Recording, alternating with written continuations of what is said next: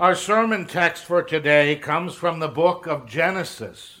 Genesis chapter 17, verses 1 through 7 and 15 and 16. When Abraham when Abram was 90 years old, the Lord appeared to him and said, I am God Almighty.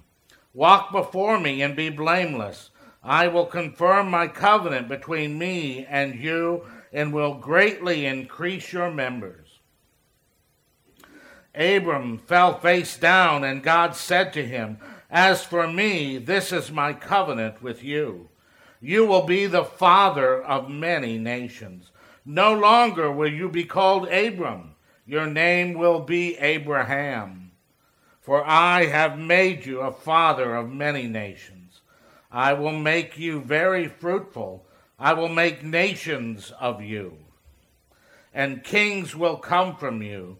I will establish my covenant as an everlasting covenant between me and you and your descendants after you for the generations to come, to be your God and the God of your descendants after you.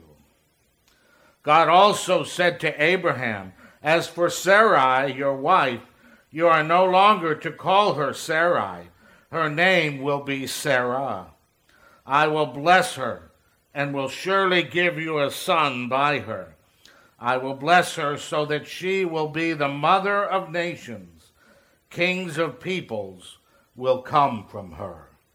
This is the word of God for the people of God.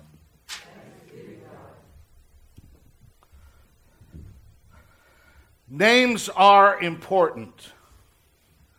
I've always thought it was interesting that people take a lot of time and I'm going to pick on Amanda and John. Um, they're going to be having a baby, and they want to come up with names, and they've been asking people. I uh, didn't suggest the names I normally suggest when a young couple ask. I'm kind of partial to Melchizedek. but nobody's ever taken me up on that. Mephibosheth. That's another good name. They're both biblical names, but we prefer names that to us sound a little better. But in our culture, in the English culture, names don't mean as much as they do in other cultures.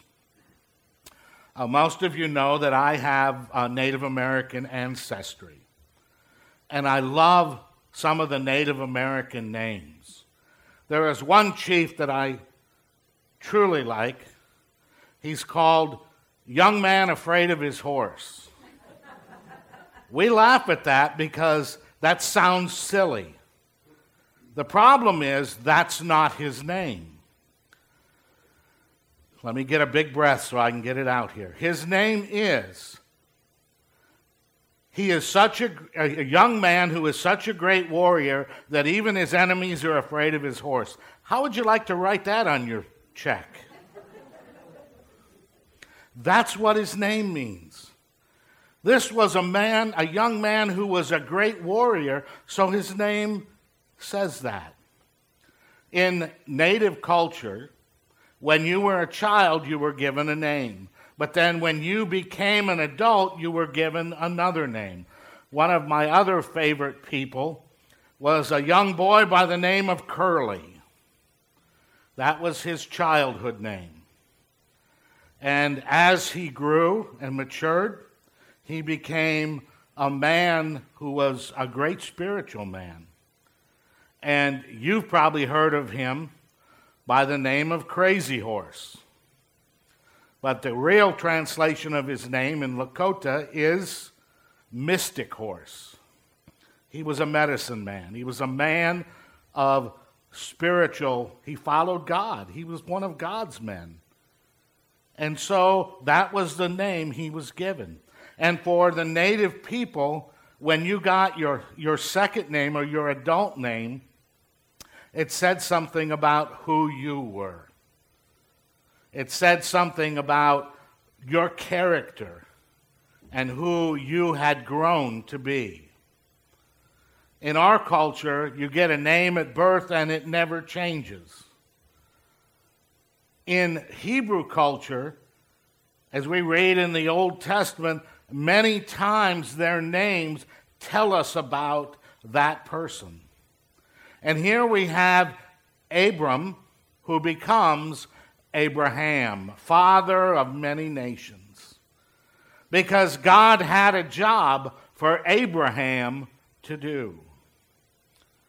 And Sarai, his wife, is renamed Sarah, mother of many nations. And she becomes the mother of great nations. They had one child. Doesn't sound like such a great big family. But it turned in to the people of Israel, the Jewish people, became descendants of Abraham and Sarah. God had a purpose for them. God had a mission and a ministry that Abraham and Sarah were going to do, so he changed their names. That's not unusual in the New Testament, also. We're told that when we become a follower of Jesus Christ, when we admit that we're sinners and ask Jesus to forgive our sins, that we are reborn. And when you're reborn, you're given a new name. And we read in Revelation that all of those who are true followers of Jesus Christ are going to have a new name. They're going to be given a new name. But when we become a Christian, we are given a new name. We are called Christian. We're called after Jesus Christ. A Christian is somebody who is a follower of Jesus Christ. So we're given a new name that distinguishes us from those who are not followers of Jesus Christ, those who have not committed themselves to serving Him. And what we need to understand is we're called to live into that new name. Abraham and Sarah were called by God to live in to what he had called them to do, and that would be the mother and father of a new nation.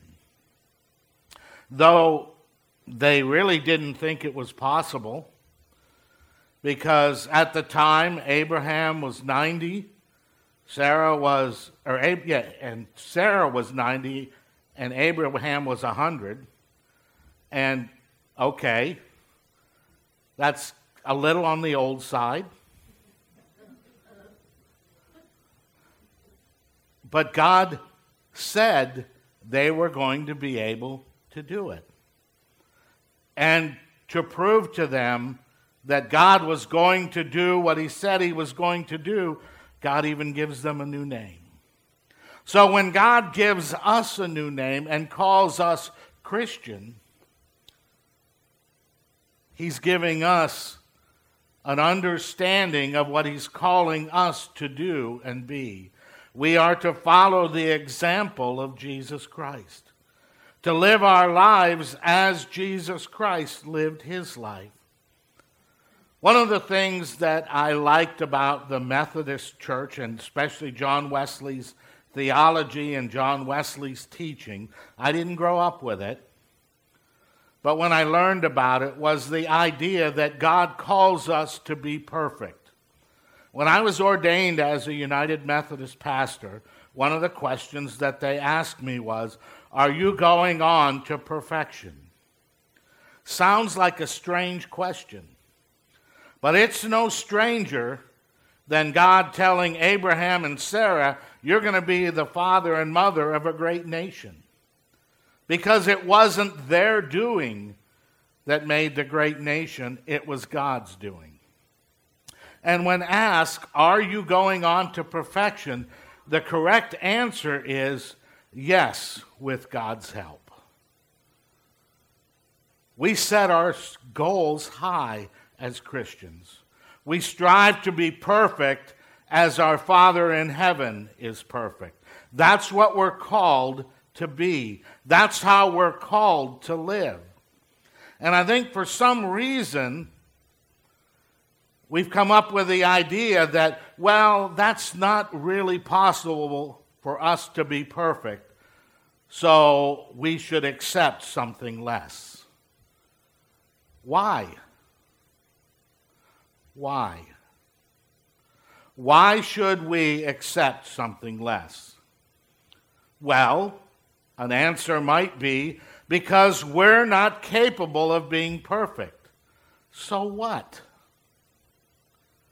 Did God tell you to become perfect on your own? Did God tell you to work until you became perfect? No. God promised us the Holy Spirit that He would give us the guidance to become perfect. And it's a process. It's one of the reasons that in the history of the church, they've always had mentors.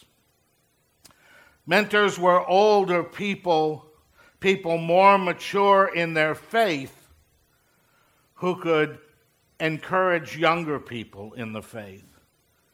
Because it's not so easy when you're a new Christian and somebody says, Hey, God wants you to be perfect. Well, I might as well quit now. But that's not the way it should be. We, as those who are more mature in our faith, should encourage the younger ones to remind them that it's not our doing. It's God's continual work in you through the Holy Spirit. It's learning the scriptures. It's growing in your faith. Yes, it's making mistakes. And then asking for forgiveness so that we can grow into the people that God has for us to be. I think the problem right now with the Church of Jesus Christ is we've become comfortable with not being perfect. We've become comfortable with not achieving what God has called us to achieve, and we've said, well, we can't make it, so we're just going to be happy and stay where we're at. It doesn't work that way.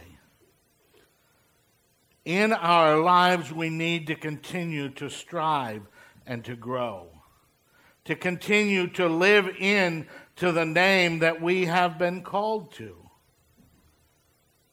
to live in to our Christian name, to be followers of Jesus Christ. Sometimes I think we have the idea that being a Christian is easy. It is not easy. It's a lot of hard work. And we need to put in the work. Just like if we want to be an athlete or we want to be a doctor, or we want to do whatever it is we want to do, we have to put in the work to learn what it is we want to learn, or to train our body. We need to continue to work at things. But we've gotten lazy. We've gotten flabby in our faith because we've forgotten that we are called by God's name. We are God's children. We are Christians. We have been given a new name. And when God gives us a new name, He calls us into that new name. And He calls us to be His people. In this world, there is a great need for people who live into the name of Christian. There are many people on Facebook, I see it all over, all over social media, who claim to be Christians. And I'm not sure some of them even know what that means. I think for them it means they're not Muslim, or maybe not Catholic, or not something else. But being a Christian means we are a follower of Jesus Christ. We have admitted that we're sinners. We have bowed before him and asked him to forgive our sins, for he died for our sins on the cross. And we have committed all that we have and all that we are to serving Him. And then we wear the name Christian, for we are God's people. May we live into our new name. May we live into the name that God has given us, for we are God's people. Amen.